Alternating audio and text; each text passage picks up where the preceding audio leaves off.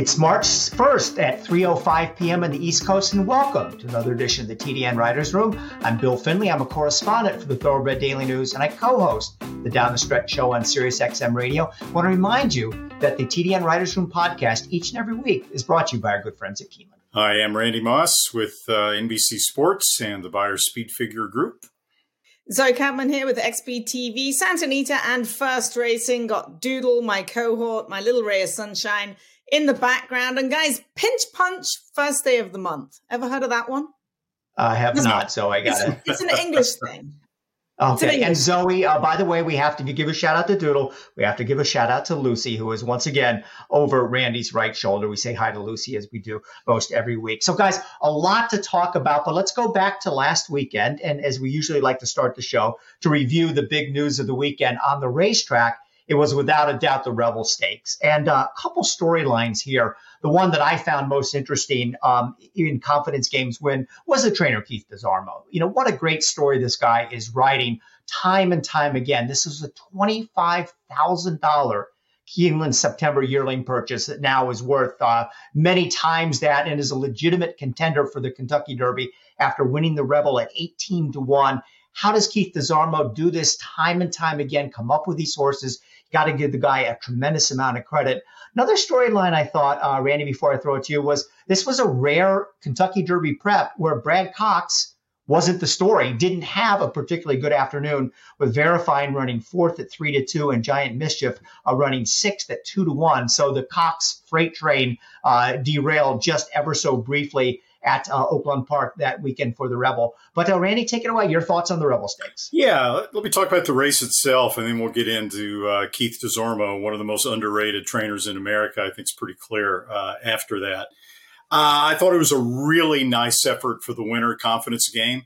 I, yeah, I don't really know how much the sloppy racetrack boosted his performance. I don't think anybody will know that until he runs back on a fast track. But when you look at him two races back in that key allowance race at Churchill Downs, he beat Rocket Can. Hit Show was also in that races and also ran, and both those horses have come back to win Derby preps. So at 18 to 1, um, uh, a very nice win for Confidence Game. Some of the other horses in there, Red Route 1 continues to improve. I had him about 14 lengths off the pace in the early part of the race. He continues to look like a horse that uh, is going to flourish as the distances get longer. Reincarnate, I thought, ran a huge race to finish third.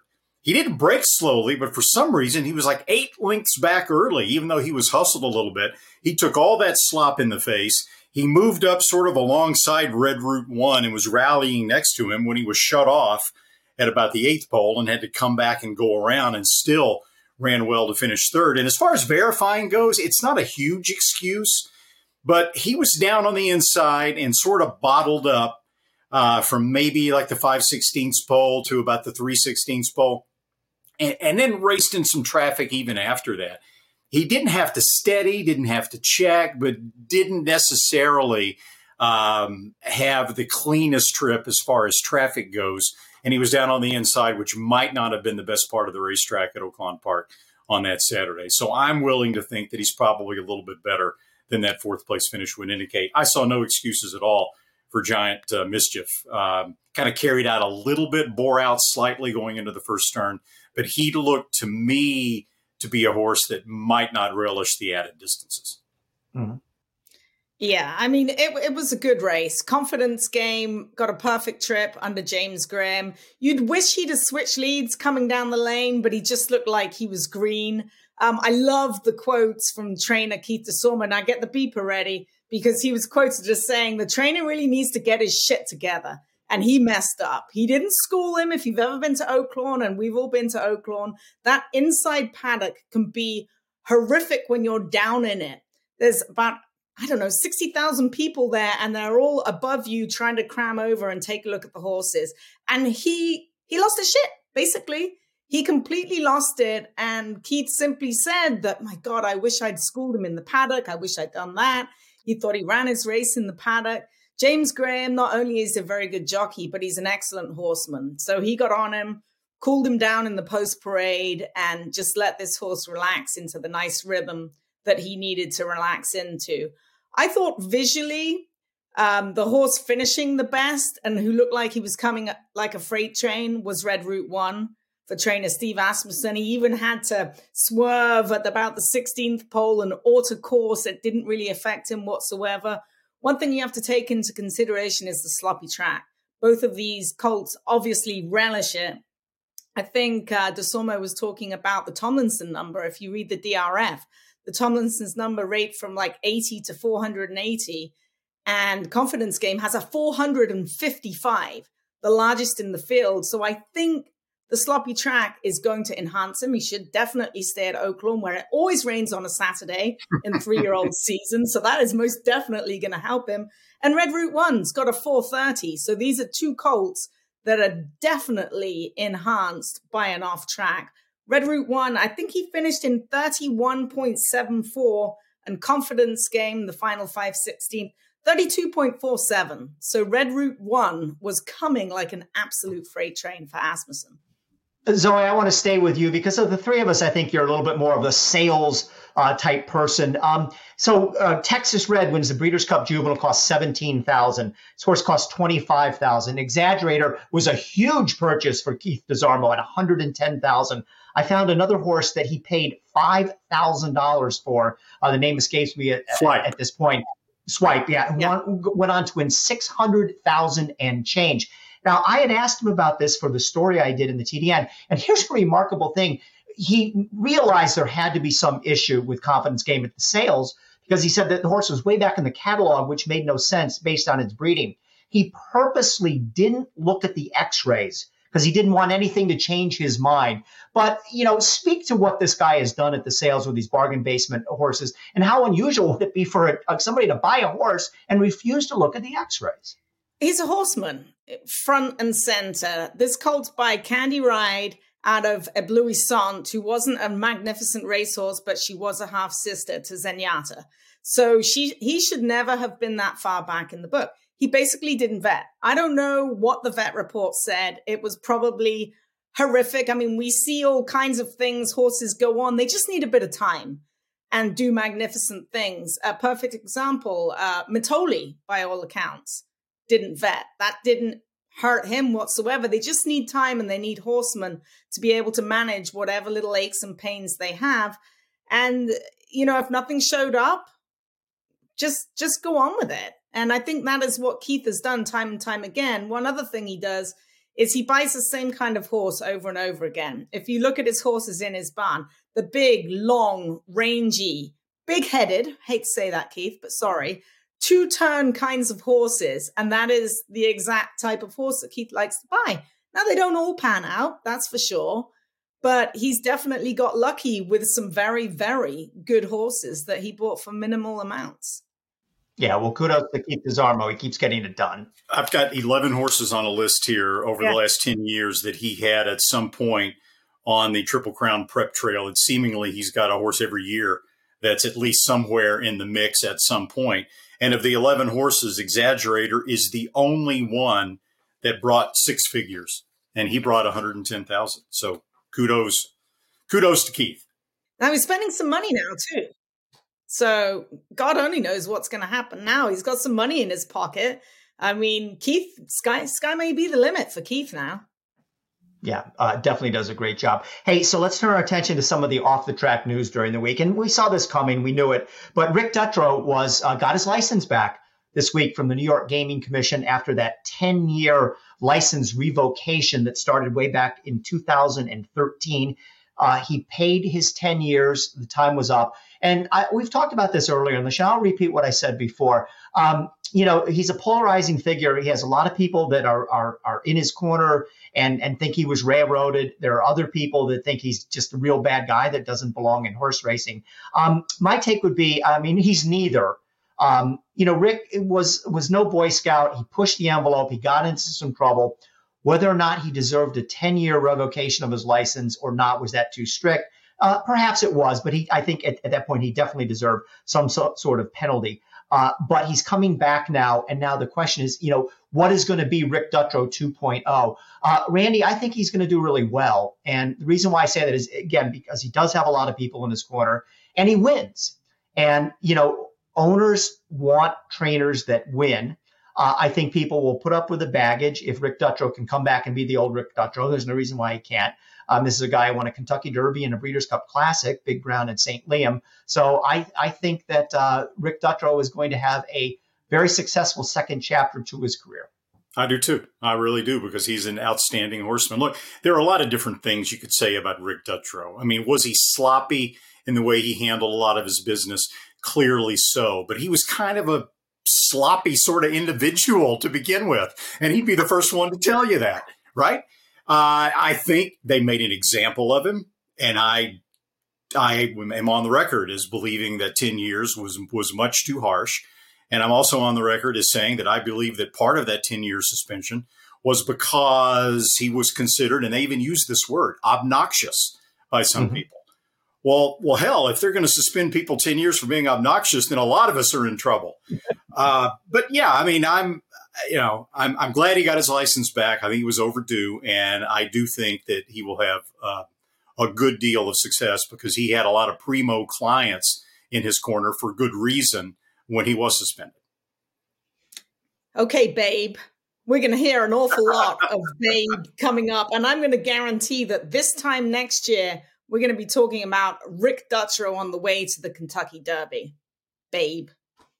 So he's going to be active at the two year old sales. I have no doubt in my mind. And those two year olds will be three year olds next year. So I'm looking forward to it. Yeah, and we'll know shortly what kind of clients he's getting. He said that he also now needs to apply for stalls at NYRA. Um, that I'm sure that, that that's a, um, a formality. So uh, maybe within three or four weeks, we'll see the first Rick Dutrow horse on the racetrack. Okay, uh, speaking of trainers behaving badly, a very good story in uh, today, today being Wednesday's Thoroughbred Daily News by Sid Fernando, who shed some light on the Jason Servis situation, and uh, in particular the drug that he was admitted to using, uh, SGF 1000. Now, uh, Sid does not claim that he is innocent of any charges because he did, in fact, commit the uh, crimes of misbranding drugs and using a drug that was illegal.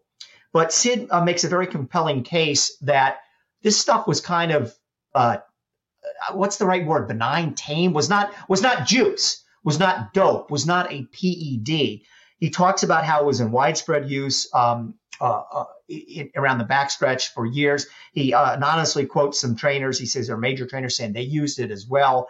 And uh, you know, from from everything that that he wrote and things that I have read, uh, it's not the type of thing like some of these things that Jorge Navarro was giving his horses, all sorts of crazy names like red acid and things like that, that would necessarily move a horse up. So, you know, Jason Servis uh, crossed a line. He violated rules and he's going to jail for it. Um, it wasn't Sid's point that he's innocent, but his point was that, you know, this drug or medication or whatever you want to call it generally was not a big deal, Randy. Yeah, I thought it was a very well written and well researched piece. And to TDN's credit, right up at the top, they highlighted uh, the obvious conflict of interest concerns, and that is that Sid Fernando is in the bloodstock business, and one of his big clients happens to be Gary and Mary West. With the Saudi Cup uh, purse of maximum security still out there in limbo, and the Saudi officials saying that they're conducting their own investigation. The Wests, one of his biggest clients, uh, tend to make $10 million if they turn loose of that purse money that maximum security won for, from finishing first. So, you know, but that doesn't make the article not factually correct. And it doesn't mean that the points that Sid Fernando made in that article uh, were not good points. Um, it for those of us who always suspected, even long before this, and there were a lot of us, that Jason Servis was doing something that was uh, that was a little bit uh, you know beyond legality with some of the results he was getting. It makes you have an open mind to read this story and read that this particular substance uh, might not have been you know, as uh, as aggressively uh, flouting the rules as we might have suspected. And again, it doesn't make him innocent. Uh, but I thought it was very well written and thought provoking. Yeah, absolutely. And I think I would encourage everyone to go and read the story in full. It's long, it's well detailed, and very, very well researched. So well done, Sid. Uh, Sid didn't get into this, but um, and we don't have an answer to it. But what on earth are the Saudis doing? It's been three years since this race has been run. The investigation is concluded in the United States. Uh, services admitted uh, to using these drugs, admitted to whether you know doping his horses, uh, and yet they're still dragging their feet. I, I, don't think any of us have an answer, but it's getting uh, kind of bordering on ridiculous at this point. Yeah. Well, as we all know, sometimes there are no wheels of justice at all in Saudi Arabia. And in this case, the wheels of justice are moving at an excruciatingly slow pace. They say they're conducting their own investigations. It's going to be interesting to see what they come up with eventually, if they come up with anything. And you know, the really interesting thing should Midnight Bisou get moved up to first, how much is Mike Smith's whip fine going to be? Did, it, oh did anyone goodness. figure that out? He already paid 200000 for running second. If what was it? Was it? It was like fifty percent of his earnings or something like that, it, it, as I recall. That's a good point, Zoe. I, am sure he'll take it. Thousand. Yeah, something like that. Absolutely, yeah. So let's see. If you win ten million purse, the jockey would get a million dollars. So if the fine was fifty percent, I don't recall what it was exactly, but it was in that neighborhood. It'd be a fine of five hundred thousand dollars for a whip violation. So uh, uh, got to be by uh, many, many factors of uh, the, the, largest fine in, in the history of, of, horse racing. The TDN Writers Room is brought to you by Keeneland. On Sunday, April the 30th, Keeneland will host an April Selected Horses of Racing Age sale beginning at 4 p.m. Entry deadline for the print version of the sale catalog is Monday, April the 3rd. Approved supplemental entries will be accepted right up until the day of the sale. We'll be right back after this message from Keeneland. If this place could talk, it would roar. It would say, This is racing. This beating heart in the heart of horse country. Steady and strong beneath the roar, reminding us why. For the love of the horse for generations to come. He was just put together like a machine and he had a great mind. Everything about him was what you'd want. Tiz the Law, pops the cork in the champagne. Tiz the Law is gonna win the first leg of the Triple Crown. I've never seen him get tired. Respect the law, Tiz the Law. His structure is just perfect. His bone is perfect. He's left the others behind. He's gonna win the Run Happy Travers. He's everything you would look for in a horse.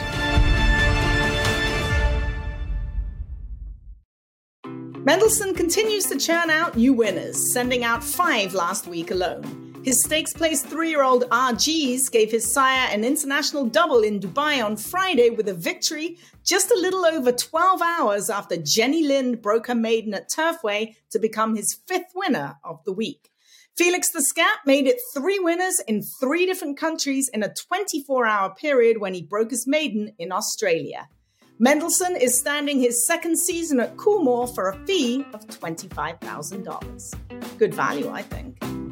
Well, Zoe, congratulations on getting through the blizzard warning in Los Angeles County last weekend. My goodness, what a strange story that was with snow on the mountains uh, outside of Santa Anita. So uh, the weather hopefully will be better this weekend because there's a lot going on at Santa Anita. Tell us more. Oh my goodness, there is so much going on at Santa Anita, guys. I don't know where to start. Um, we'll start with Saturday. Obviously, we will run on Friday, but Saturday we have a 12 race card, four graded stakes there at Santa Anita, culminating with the grade one Kilroe mile and the grade one big cap that goes as race number 12. We will have a mandatory pick six payout expected to exceed over $3 million, guys. It most definitely is the place to be. And I'm going to guarantee that it is going to be dry and sunny on Saturday. All right, you heard it right from Zoe Cadman. It's going to be a beautiful day Saturday at Santa Anita, and if it's not, we will bring it up next week on the show. Now, Zoe, you didn't mention the San Felipe. Let's start with that since we're in three-year-old mode. And um, we're going to hear from uh, Jack Wolf, the managing partner of Starlight Racing, a partnership that is involved with National Treasure and Fort Bragg. He is the Green Group guest of the week. I thought this was a, a, a pretty wide open race myself. Uh, Jack was very high in National Treasure. Uh, trained now, these horses have moved into the Tim Yakteen barn. Matter of fact, Yakteen has what five in here, correct? Uh, including uh, four old Baffert horses and one that he trained himself, who's a contender in here. Practical move. I'm kind of looking for. I'm just looking for value here um, because I think the race is so wide open. I'm going to take a flyer on Skinner. Uh, even though he just broke his maiden last time out for John Shirreffs. But uh, the way Shirreffs has handled this horse, he's been so confident in him. Running him a couple grade ones as a maiden last year, it didn't work out. He brought him back on February 12th in a maiden special weight race. Looked very good, winning for Victor Espinoza, getting the 95 Beyer number. But this is a, a tough race to handicap, I think. Uh, Randy, have you taken a look and uh, who'd you yeah. come up with? Yeah, well, in fact, we're going to be doing it on NBC, the San Felipe, along with the Fountain of Youth and five other races live from either Gulfstream Park or Santa Anita it's an interesting race. Like back back in 2011, there was a horse called Bench Points that finished third in the San Felipe. He was trained by Tim Yakteen. To date, it's the only horse Yakteen has ever started in the San Felipe, and now he has five in the same season. Of course, courtesy four of those courtesy of uh, of the Bob Baffert situation. It should be a pretty fast paced race, I think, because he Hejazi, who I have some distance questions about, is a very fast horse he's almost certainly going to go to the lead with Mike Smith. And then you've got the Mandella horse, Go Rocket Ride, who broke his maiden uh, sprinting. He's one for one, very impressively, who also has speed. So he should be probably, I'm guessing, is always the ex jockey, but I'm guessing positioned just outside of Hejazi, but not far away, and probably going at a relatively decent clip. Sometimes it takes three horses to really push a fast pace, uh, but I think those two will probably set the pace. And I think National Treasure is probably going to get a great trip, an inside trip, uh, stalking from the rail, probably fourth or so early. So I think he's going to be the horse to beat. But Skinner is a horse, like you mentioned, who uh, who looked really, really good uh, last time out breaking his maiden. One more horse just to mention. Uh, the connections, and he should be a decent price. Uh, you don't see it on paper necessarily, but the connections have been extremely high on Fort Bragg they keep expecting Fort Bragg to have this breakout performance based on what he's shown in the morning that he hasn't really yet shown in the afternoon. So if Fort Bragg is going to be 10 to 1 or 12 to 1 or 15 to 1, which is a possibility in this spot, uh, he might be at least tempting. It's a really good race. Um, let's be honest. Go Rocket Ride's going to take a lot of money off that debut. Um, we have a little feature on him coming up a little bit later on. His last work was excellent. He got to eat a little bit of dirt, a little bit of kickback. Didn't actually love it, but he just got enough to where I think he'll stand it. So, should he not be on the lead and get a little bit of kickback, I don't think that's going to hurt Go Rocket Ride. He is coming in fresh. All these horses are going to be very fresh. You have to keep that in mind. A lot of them were slated to work on Wednesday. We've still had a lot of rain here. They're actually slated to work on Tuesday and uh, the the track was not good enough to allow these horses to work. They walked for two days, they've jogged for three, so we're going to have some fresh horses coming into this race, which I think is going to mean we're going to have pace aplenty. Uh, Go Rocket Ride will be fresh. Skinner, I think it's going to help him. I did speak to John Shirreffs about Skinner. And he was actually a little bit concerned because he said he gets most of his fitness from his gallops. He puts a lot into his gallops, more so than he does his works. He's not the flashiest of workhorses to see in the morning. So Skinner, he was a little concerned that he's missed some of those needed gallops. There is no question that he is a very, very talented horse out of that lovely mare, Winding Way. So I think those are going to be the top two for me in there. And I think the real, probably the biggest heavyweight for me from the Yakteen barn is going to be practical move. I think he's a good horse. I'm not sure we've seen quite how good he was. He ran third to Havnameltdown. He just missed in Saudi at the weekend. Um, he would be my top pick, actually, from the Tim Yakteen barn. So we're used to small fields and stakes races at Santa Anita. We have 11 in the San Felipe and 11 in the Santa Anita Handicap, the big cap. Uh, before we get into the field, I'm going to make an off the wall prediction here, but I think I actually might be right about this. This is going to be the last ever Santa Anita Handicap.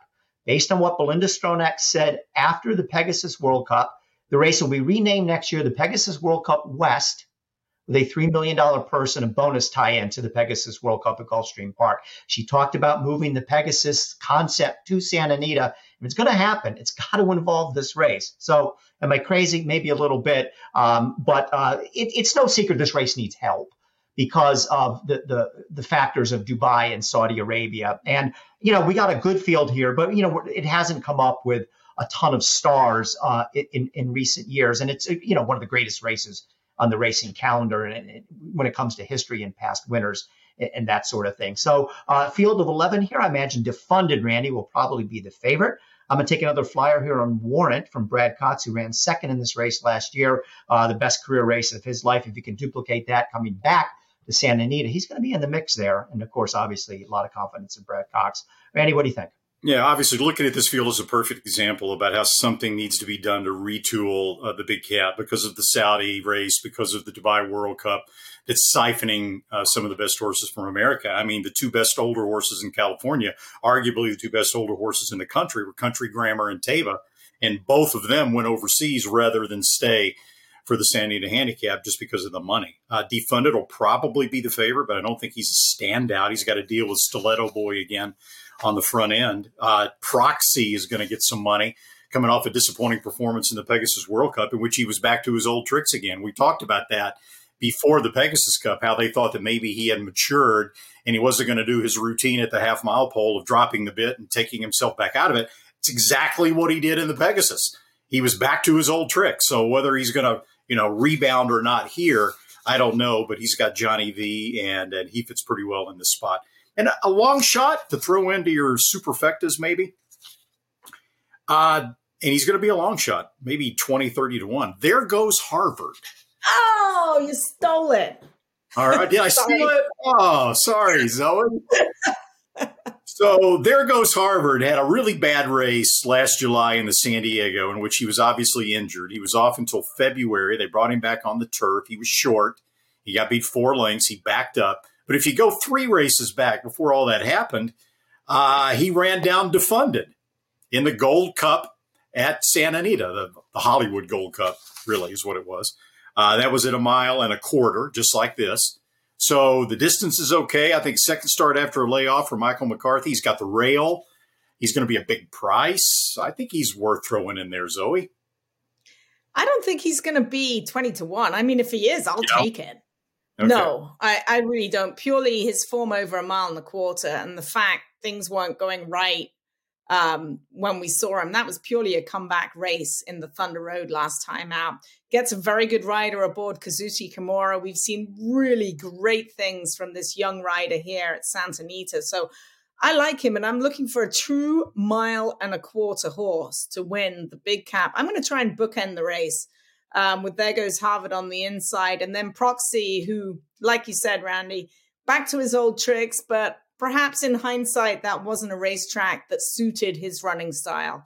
I think he's going to prefer the surface out here at Santa Anita. Of course, like a lot of horses leaving the West Coast and coming in, they have to be rerouted and it's tough to get here. So he went by van to Memphis and then flew in. We're expecting him imminently that's proxy for trainer Michael Stidham.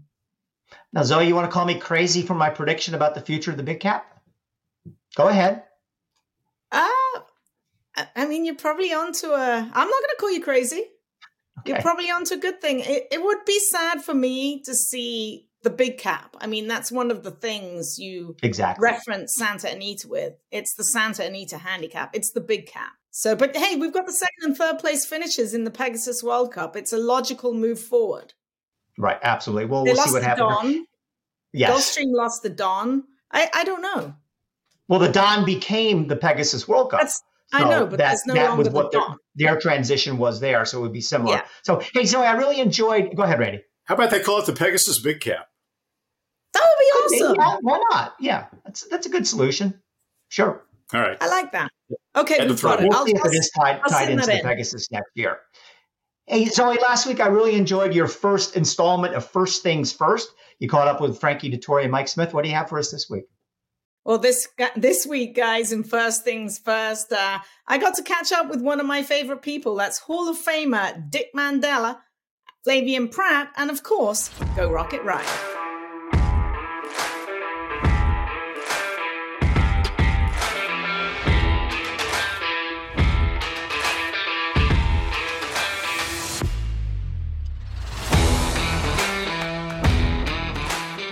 Through the work, Richard. Everything you were hoping for? Uh, worked very nice. Uh, he worked with a filly that I think is really good. We let her set the pace for him a little bit. He sat back, relaxed real nice, and finished good. And, and I think we're ready to go. Uh, who did he work with? Because she looked pretty darn good, Richard. A filly named Avenganza, who's by Curlin out of Avenge, who was third in the Breeders' Cup Turf for fillies and won the Rodeo Drive and Grade 1 filly and this looks like another grade one filly. Keeping the best of company. What is he like as a horse to be around? Very nice, sweetheart. Cool, calm, and collected? Well, he gets a little testy sometimes, but we want him that way. Got a little bit of dirt on him. We schooled him back behind the dirt. Schooling always. Always planning. well, how was that? Yeah, he looked good galloping out. Yeah, no, he did pretty well, all right, he's ready. We're ready.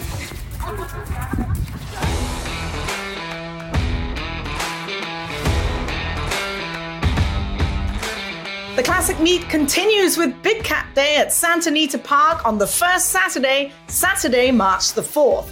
There's a mandatory payout. The Pick Six jackpot pool must pay out on Big Cap Day, March the 4th. The pool is estimated to reach $3 million.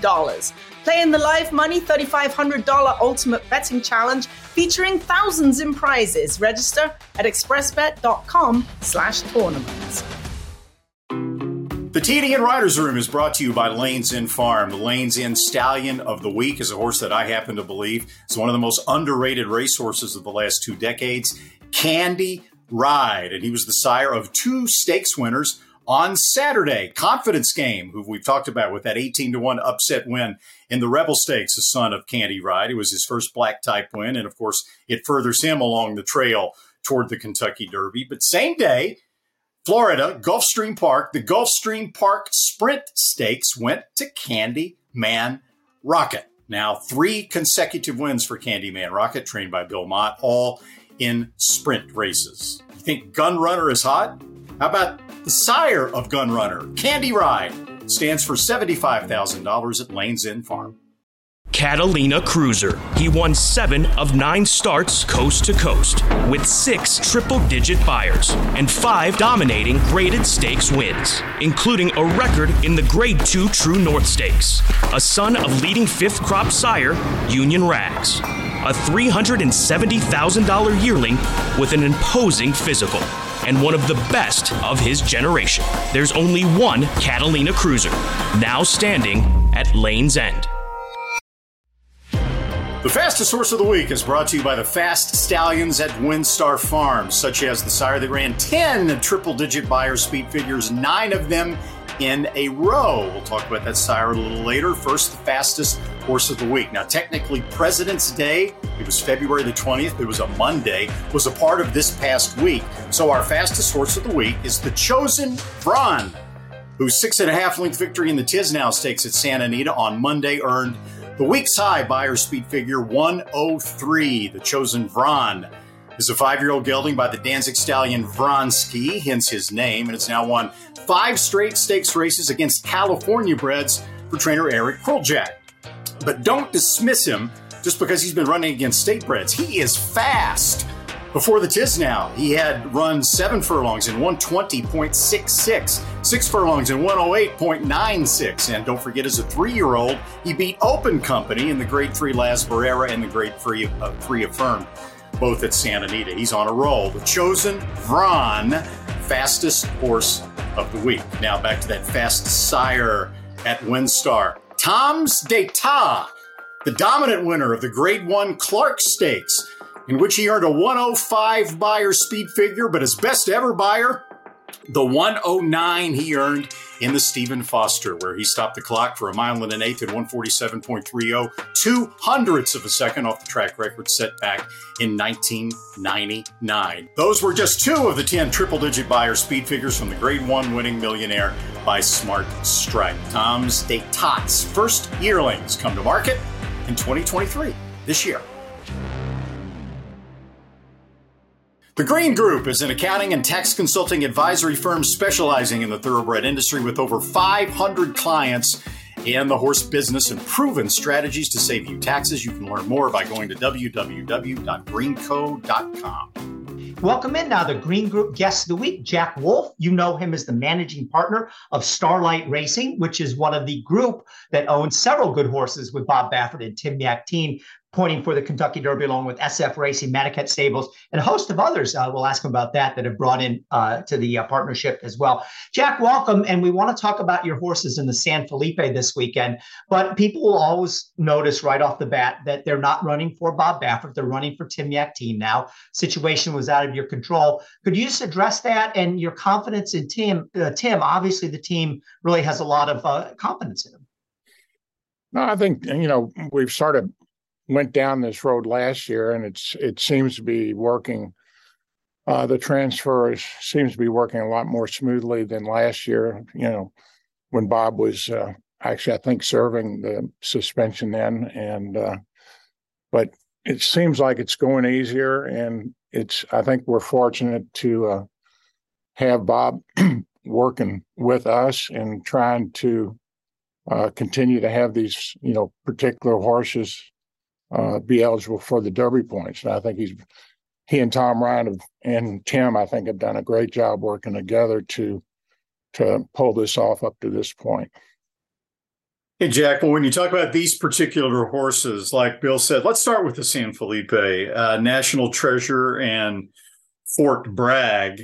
Uh, National Treasure has obviously uh, done some things already on the racetrack that have uh, drawn attention to him. But I was talking to uh, Mr. Ryan, as you mentioned, just a couple of weeks ago, and he was trying to tell me on Fort Bragg as a horse that might be a real up and comer. Give us your scouting report on those two for Saturday. Well, I've uh, I've been a big fan of National Treasure from the get go, and I'm going to stick with by my guns that uh, you know, he's running what two grade ones and a grade three, and you know, he's stakes place in all of them. It seems as if the the, the time off and the breeze patterns uh, would indicate that you know we're sort of pointing for this race. And, uh, I got a text from a friend of mine this morning, just hoping, saying, "Hope he wins the next three races that that he's in." So. Uh, but I, I, understand the Fort Bragg deal, and you know I was looking at the numbers this morning. Um, you, you, know, the the top two horses are going to be hard to beat, but uh, Fort Bragg is you know breezing, doing very well, and uh, let's uh, use him with one of the five Yakteen horses, I guess. you know? And uh, Jack, let's get back to National Treasure because I think uh, among the two horses you have in the San Felipe, he'll be the uh, lower price of the two. Matter of fact, I'm pretty sure that's going to happen. He'll be among the favorites. An interesting situation in the Sham last time out. He's three to five, and he gets beat. He runs third, but your group still wins the race. So it's a good news, bad news situation. Um, what did you think of his last race? And were you a tad disappointed that he got beat at three to five that day? Well, I, I didn't bet reincarnate, uh, which I guess I should have at 16 to 1. I waited until he was 9 to 2 in uh, Arkansas to bet on him. And uh, so I was wrong wrong again. But you know, looking at that race, I mean, reincarnate beat two really good horses, and uh, the horse that came second and third, which obviously our horse was both of our horses were second and third, came back with some very good Beyer numbers and, and very good uh, rag sheet numbers. But, you know, sort of regress off your question a little bit. I thought the reincarnate ran a, a very solid race under the conditions, uh, you know, in Arkansas this last week or when, you know, whenever it was. And, uh, but uh, be honest with you, I, I thought that uh, in the sham that National Treasure would be the one to win that race. So you had Newgate, who was uh, hot on the uh, on the Derby Trail until he's been sidelined. You you mentioned Reincarnate. I loved his race on the Rebel, given everything that happened to him in there. National Treasure Fort Bragg in the San Felipe. Uh, Wooster is a horse also that might be a little bit under the radar. Um, he ran a really good race a month ago um, in defeat. Your thoughts on uh, on Wooster and where might we see him next?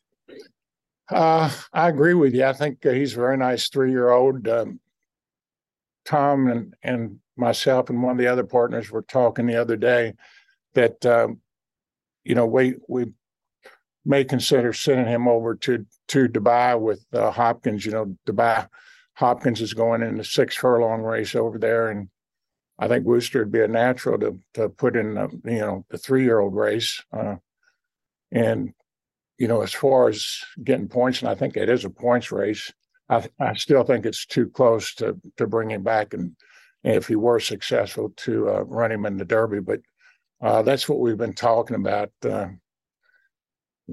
But I guess we'll know in about a week or so. And, and Jack, the team will also have Carmel Road in the Gotham on Saturday. Second last out in the Los Alamitos Futurity. We haven't seen him since. Uh, give us the scouting report on him and why the decision. I mean, I guess you do need to divide your horses up as, as much as possible, but why the decision for to put him on the plane to New York?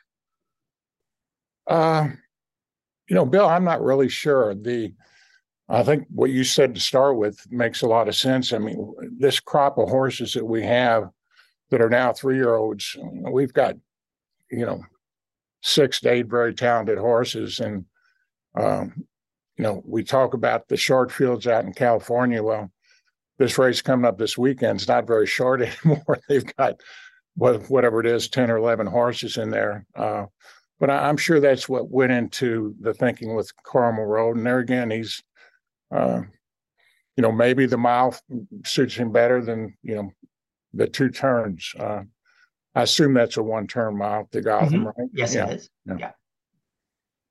So, Jack, you guys have, uh, as that group that sort of colloquially known as the Avengers, have pretty much revolutionized the last five or six years the uh, the concept of scatter shooting, I guess, at the yearling sales and and buying large numbers of high priced yearlings in hopes that you'll hit a home run with a couple of them uh, in stud fees, which has proven successful, Justify, Authentic, and others. How did that take us back to the genesis of that with SF Racing and how that got started? Well, actually, I was at Craig Bernick's uh, house back then. Tom and he and I were friends, and uh, actually, I was trying to hustle Tom and Craig uh, Churchill at the time were trying to get me to do a thing like I did with the Pegasus, and so I was trying to sell Tom and Craig something, and which I couldn't put together and didn't do. So he ended up selling me on putting you know our monies together and and trying to do what the model is now that everybody seems to be you know copying and it's very flattering that they're, they're copying us but it's getting harder to buy horses. But uh, you know the program that's how it started. And and then he reached out to Sol and and basically started with the three of us. And then we had i don't know two or three other people in the first group and and a few different ones in the second and third and fourth group. But uh, you know it makes a lot of sense. You know my game plan uh, had been buying uh, yearlings uh, you know probably 12 to 14 yearlings at average cost of two to 250, something like that. And we, we had a couple of years where we, not necessarily going bad. I mean, we still had like 13 horses into the Derby, uh, Kentucky Derby over the last 20 years, but, you know, just wasn't going as well as it had. So um, I thought it made a lot of sense and thought, you know, we'll give it a go. And I, I like Tom and his his outfit. So that's where it started, and that's where we are now. So you mentioned the copycats uh, because of your success. I know Spendthrift Farm and and an even larger ownership group have gotten together, mainly with Brad Cox, Liz Crow, to go compete at the yearling sales with you guys. Uh, Mike Repole and Vinnie Viola have joined forces, trying to accomplish kind of the same thing. Does that does that mess up in any way the model that you guys created uh, back five six years ago? Probably not because we've got better bloodstock agents and mm-hmm. and better operation than the other ones, I think. But uh, I mean, they're they're they're buying a lot of stock, and I think uh, they're in the process of having uh, you know a lot of success. You know, Brad's horse, which one was it? The one horse in uh, Arkansas looked like the real deal, uh, or was it the Ver- verifying? Yes, yeah, right. Yeah. Um, you know, I don't think any of them like the surface. He's probably still a good horse. Uh, but I, you know, I'll I'll put our team against any of those teams out there, and I, I think Mike and Vinny put a little bit more money than than we do, and maybe we put a little bit more than the Brad Cox team did. But uh, you know, I like those guys. It's fun to compete with them, and you know, have at it. Now, Jack, we're, we're used to the three partners that we mentioned, um, that Randy mentioned, but now the partnership has grown. These horses now include a bunch more partners, including Stone Street Stables, Robert Masterson. So, why did you take the original concept of the three and now bring it, bring some new uh, people into the fold? Well, Bat came in the second year. Stone Street's always um, been in from the get go. And, you know, they usually stay in for you know pieces of the horses that they have either bred or that they they really like. Um, and Bat, who wouldn't want to have Bat as a partner? I mean, he's great. Um, and, and going forward, I, I guess you know whatever that core crew is, hopefully we all stick together and continue on with the, game plan. So, so right now, most of these horses that you have, the three year olds of 2023, the core group, as you mentioned, SF Racing, Starlight Racing, uh, Sol Kumin and Madaket Stables, Bob Bat Masterson, Stone Street, Jay Schoenfarber, Waves Edge Capital, and Catherine Donovan. Those eight seem to be the ones that are all together in this iteration of the Avengers. How does the communication go? You've got eight different groups that are all keenly interested in what's going on with all these three year olds. Do you guys have like a Zoom call every week to get together and and you know share an update on these horses? How does that work? You know, I've been doing this with Starlight and trying to communicate with the partners. We only only have twelve, and we've known each other forever. And, but that's a great question, and and Tom and his team, you know, Caroline and um, Michelle that does the accounting. Um, they are just top notch on top of everything as far as communicating, you know, the status of the horses, the financial part of it. Um, and they're very streamlined and, and they're very streamlined in uh, um, the operation at um, at the sales. And you know, Frankie Brothers used to help in the selection. He's retired now.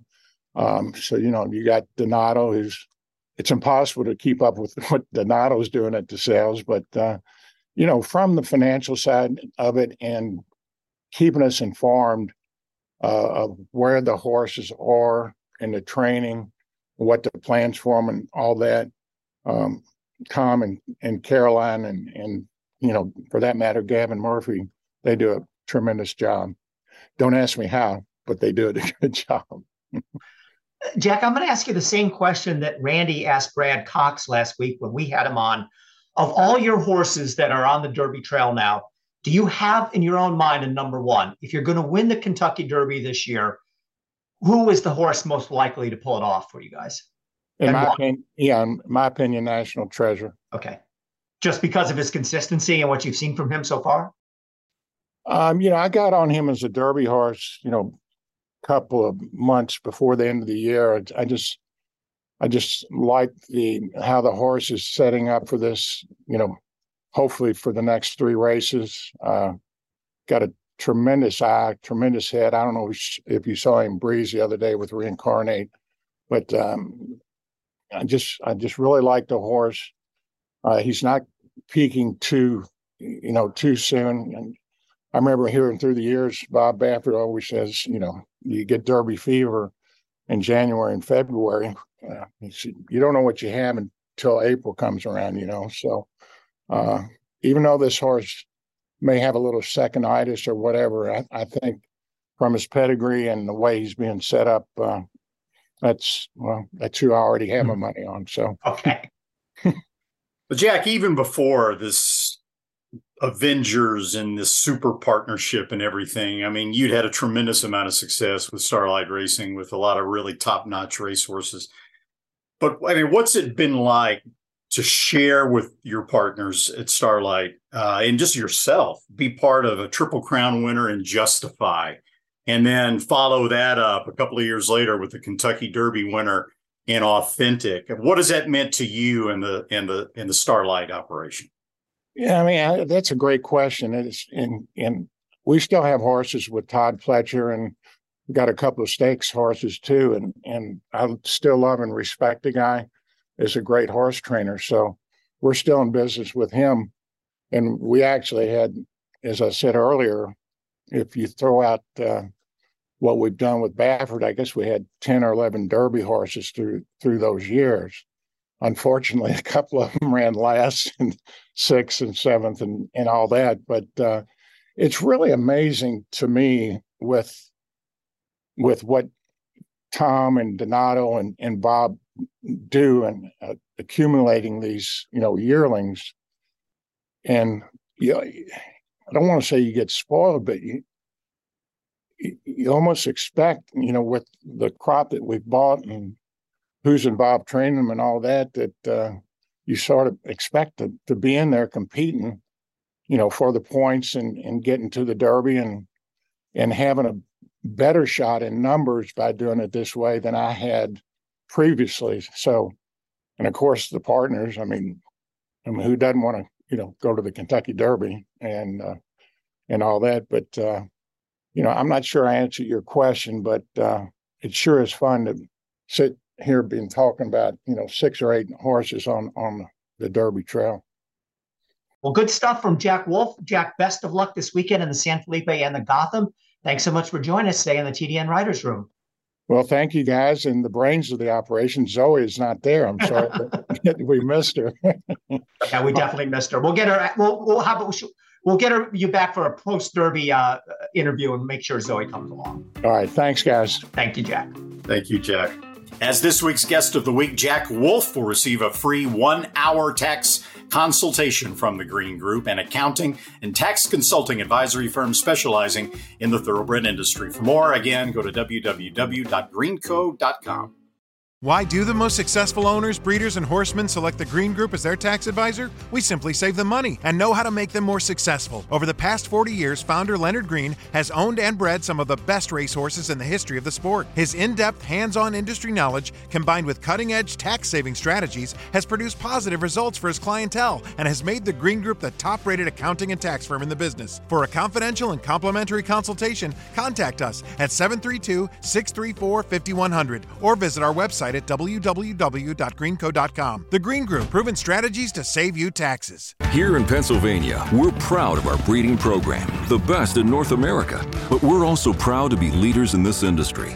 The PA Horse Breeders Association is funding cutting edge research at Penn Vet to detect gene doping in thoroughbreds. And we endorsed the SAFE Act to help protect the most vulnerable horses. Plus, we're pleased to support the aftercare programs set up by our horsemen's groups. Just a few of the reasons why you should join us in Pennsylvania, the premier place to breed and race.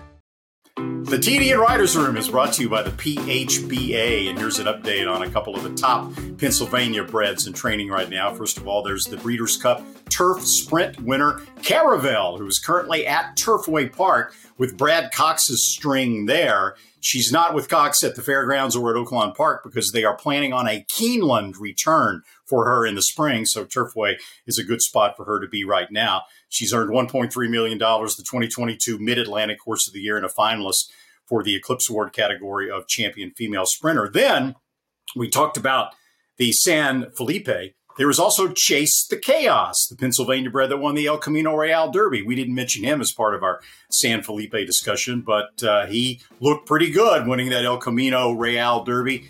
Visually impressive. He drew the rail in the San Felipe, where he looks to pick up some more Kentucky Derby points. And not only a big day at Santa Anita, but at its sister track, Gulfstream Park. Uh, a huge day of preps for everything in the world. The Davona Dale, a prep for the Kentucky Oaks, but the big uh, show will be the Fountain of Youth, and this is the first big, big three-year-old event in South Florida, and it's starting off on the right foot. They got the champion Forte in there. Uh, he'll be an obvious favorite in there. Uh, Randy will be covering the race for uh, this uh, NBC network, as he said earlier.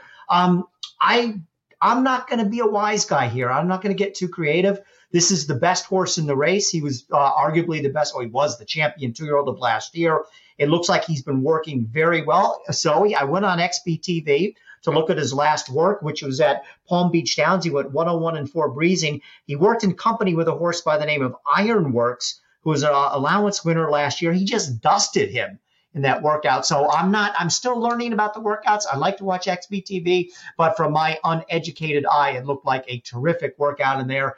Uh, guys, I think Forte wins this and moves on to either the Florida Derby or Bluegrass. Uh, and if he wins there, he's the obvious favorite in the Kentucky Derby. He's got to get through this race. Uh, a good field in here, pretty strong field from top to bottom. Blazing Sevens coming off uh, a third place, me, was at a fourth place finish last year in the Breeders' Cup Juvenile, but before that he won the Grade One Champagne and Rocket Can for Bill Mott, who won the Grade Three Holy Bull. Those are three of the bigger names in the race. Uh, General Jim also coming off a win in the Swale Stakes. But Randy, you know, this is kind of the way I, I handicap. If if if I can't find a knock on an obvious favorite, I'll just go with them. Um, you know, I'm willing to take the chalk, but I just think they're the best horse and are, are likely going to win. The one knock that I could find on Forte, and it's it's it's reaching, I understand, but it you know it is his first start of the year. Uh, Todd Pletcher is good with horses off the bench, but I don't know necessarily if his running style is a perfect fit for the short stretch at Gulfstream Park. I could see a scenario where maybe he'd be charging at the end and maybe get there just a little too late. But on paper, I think he's definitely the best horse in the race. Uh, Blazing Sevens, if you go back and you watch the Breeders' Cup Juvenile, the head on replay is now available. And you can watch the start and you can see Forte duck out at the start and slam into verifying, who then slammed into Blazing Sevens and knocked him back to last in the initial part of the Breeders' Cup Juvenile, further back than I think he wanted to be. I don't think he would have beaten Forte anyway, but I think he would have uh, finished better than his fourth, beaten five and a half or five and a quarter lengths in the Juvenile. I think he's clearly the second best horse in the race. Rocket Can had a wide trip in the Holy Bull, slow number, but he did have a wide trip. Uh, I think he's a play against. Cyclone Mischief, you know, he was what six to five in the Holy Bull was a no show with no excuse. General Jim looks pretty good on paper. He may not run. Uh, he missed a day of training with a cough, and Shug McGaughey says that it's now looking more doubtful than likely that he'll go to the well with General Jim. So we'll have to keep uh, keep our eyes on that. I, am in agreement with a lot of what you said. I will put a bit more emphasis on Rocket Can with the wide trip. I think he's a progressive sort who's just going to get better. Uh, look at the horse that beat him too bad. Did he not just win the Arkansas Derby? That was confident confidence game. Beat him two back at Churchill Downs. So I like Rock, Rocket Can coming in. I think Mage is one to consider in here for Gustavo Delgado. If you know Ramiro Restrepo, uh, he purchased this one at um, the May sale, the Timonium sale for 290000 Just broke the maiden, but Delgado's done some pretty amazing things with horses that just broke their maidens. I think the one that's popping out is Bodie Express. Um, he, he's had several that have really improved off their maiden wins, so I'm not going to throw him out of the mix. I like Blazing Sevens purely that he I can put a line through that Breeders' Cup juvenile and I'm in agreement that Forte is the most likely winner, but I can't knock anyone for trying to beat him. That's going to be his most vulnerable time coming off the bench first start of the year for trainer Todd Pletcher because this is not the ultimate end goal for Todd Pletcher. The ultimate end goal is winning the Kentucky Derby. So Forte is the most likely winner, but I don't think it's a one horse race, guys. Well, we will find out. Another big race on the Gulfstream Park card that I'm really looking forward to is the Gulfstream Park Mile because Charge It is in there. Uh, this is a horse that two starts back won the Dwyer by 23 lengths. I think he's got a chance to be one of the major players in the older horse division this year. Uh, Todd Pletcher has uh, signaled the Met Mile and the Whitney as uh, two of his main goals uh, for his campaign this year as a four year old. Anything else on the card, Randy or Zoe? You want to mention? I mean, shameless plug uh, on NBC. We'll have the Honey Fox, the Davona Dale, the McDermott, and the Fountain of Youth. At Santa Anita, we'll have a Calbred allowance race that looks pretty interesting, as well as the Buena Vista and the San Felipe, and all that's from four to six Eastern, seven races on NBC. Zoe? Good plug. Definite good plug. 12 races at Santa Anita, 14 at Gulfstream Park, eight graded stakes, guys. I mean, the last time you have eight graded stakes on a card, it's like Breeders' Cup.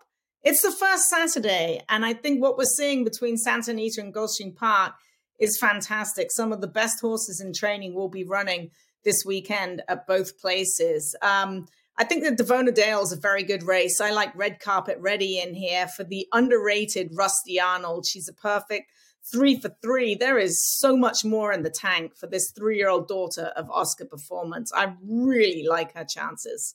I mean, she's going to get there. Talked about the big fields at Santa Anita.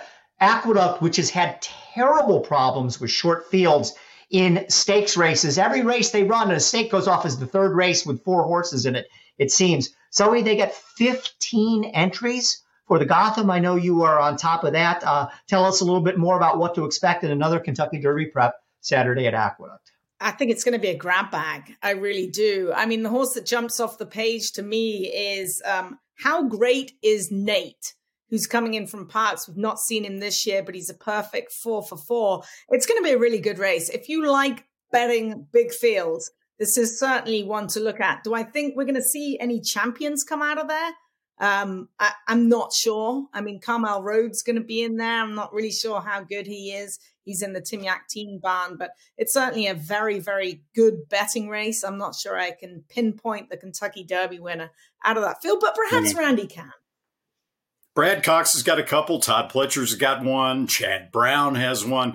Look, there's some pretty promising horses in here. Slip Mahoney, uh, trained by Brad Cox, very well bred son of Arrogate, uh, just comes off a 87 Beyer speed figure maiden win. Before that, he was beaten in a photo by Tapit Triche or Tapit Trice, whatever you want to call it.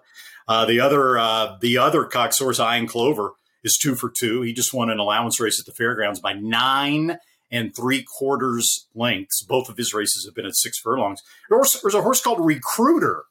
Uh, Zoe talked about the other horse that's four for four. Recruiter is also four for four, coming off stakes win sprinting at Laurel and in the Parx Juvenile. He's a son of Army Mule, trained by Kathleen Lynch. So there's some very interesting horses in there. And the good thing about a 14 horse field in the Gotham, post position probably is not going to be that significant because it's a one turn mile. They've got that long run to the turn. So you could have the 14 hole like uh, like Recruiter has uh, and still be in with a, with a solid chance. The TDN Writers Room is brought to you by XBTV. This week's XBTV workout of the week is Skinner. Skinner seen working here, going 5'8 under Amy Vasco. Now you can see Amy just pumping her arms just a little bit. He's not the most generous workhorse in the world, but still worked very nicely in 101 flat for trainer John Shirreffs. He just broke his maiden on February the 19th, and he'll go forward likely as one of the favorites in this weekend's San Felipe Stakes. We'll be right back after this message all the thrills. Fraction of the bills. Experience the power of the partnership. Change your life, make new friends, and compete at the highest level of thoroughbred racing. West Point Thoroughbreds, the gold standard in racing partnerships. Visit westpointtb.com. The TDN Writers Room is brought to you by West Point Thoroughbreds. Joining a West Point Thoroughbred partnership can vault you literally right into the winner's circle for a fraction of the cost of trying to do it on your own. Learn more at westpointtb.com.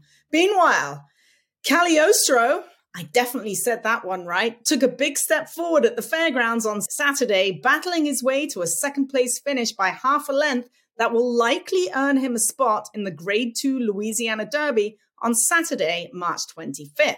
West Point also has stakes winner Jace's Road in line for a Kentucky Derby prep. He'll either head to the Louisiana Derby with his stablemate or opt for the Sunland Derby the following day. And finally, on Saturday, Brigadier General was back in the winner's circle in his first start as a four year old at the fairgrounds, battling back along the rail under Reylu Gutierrez for the win.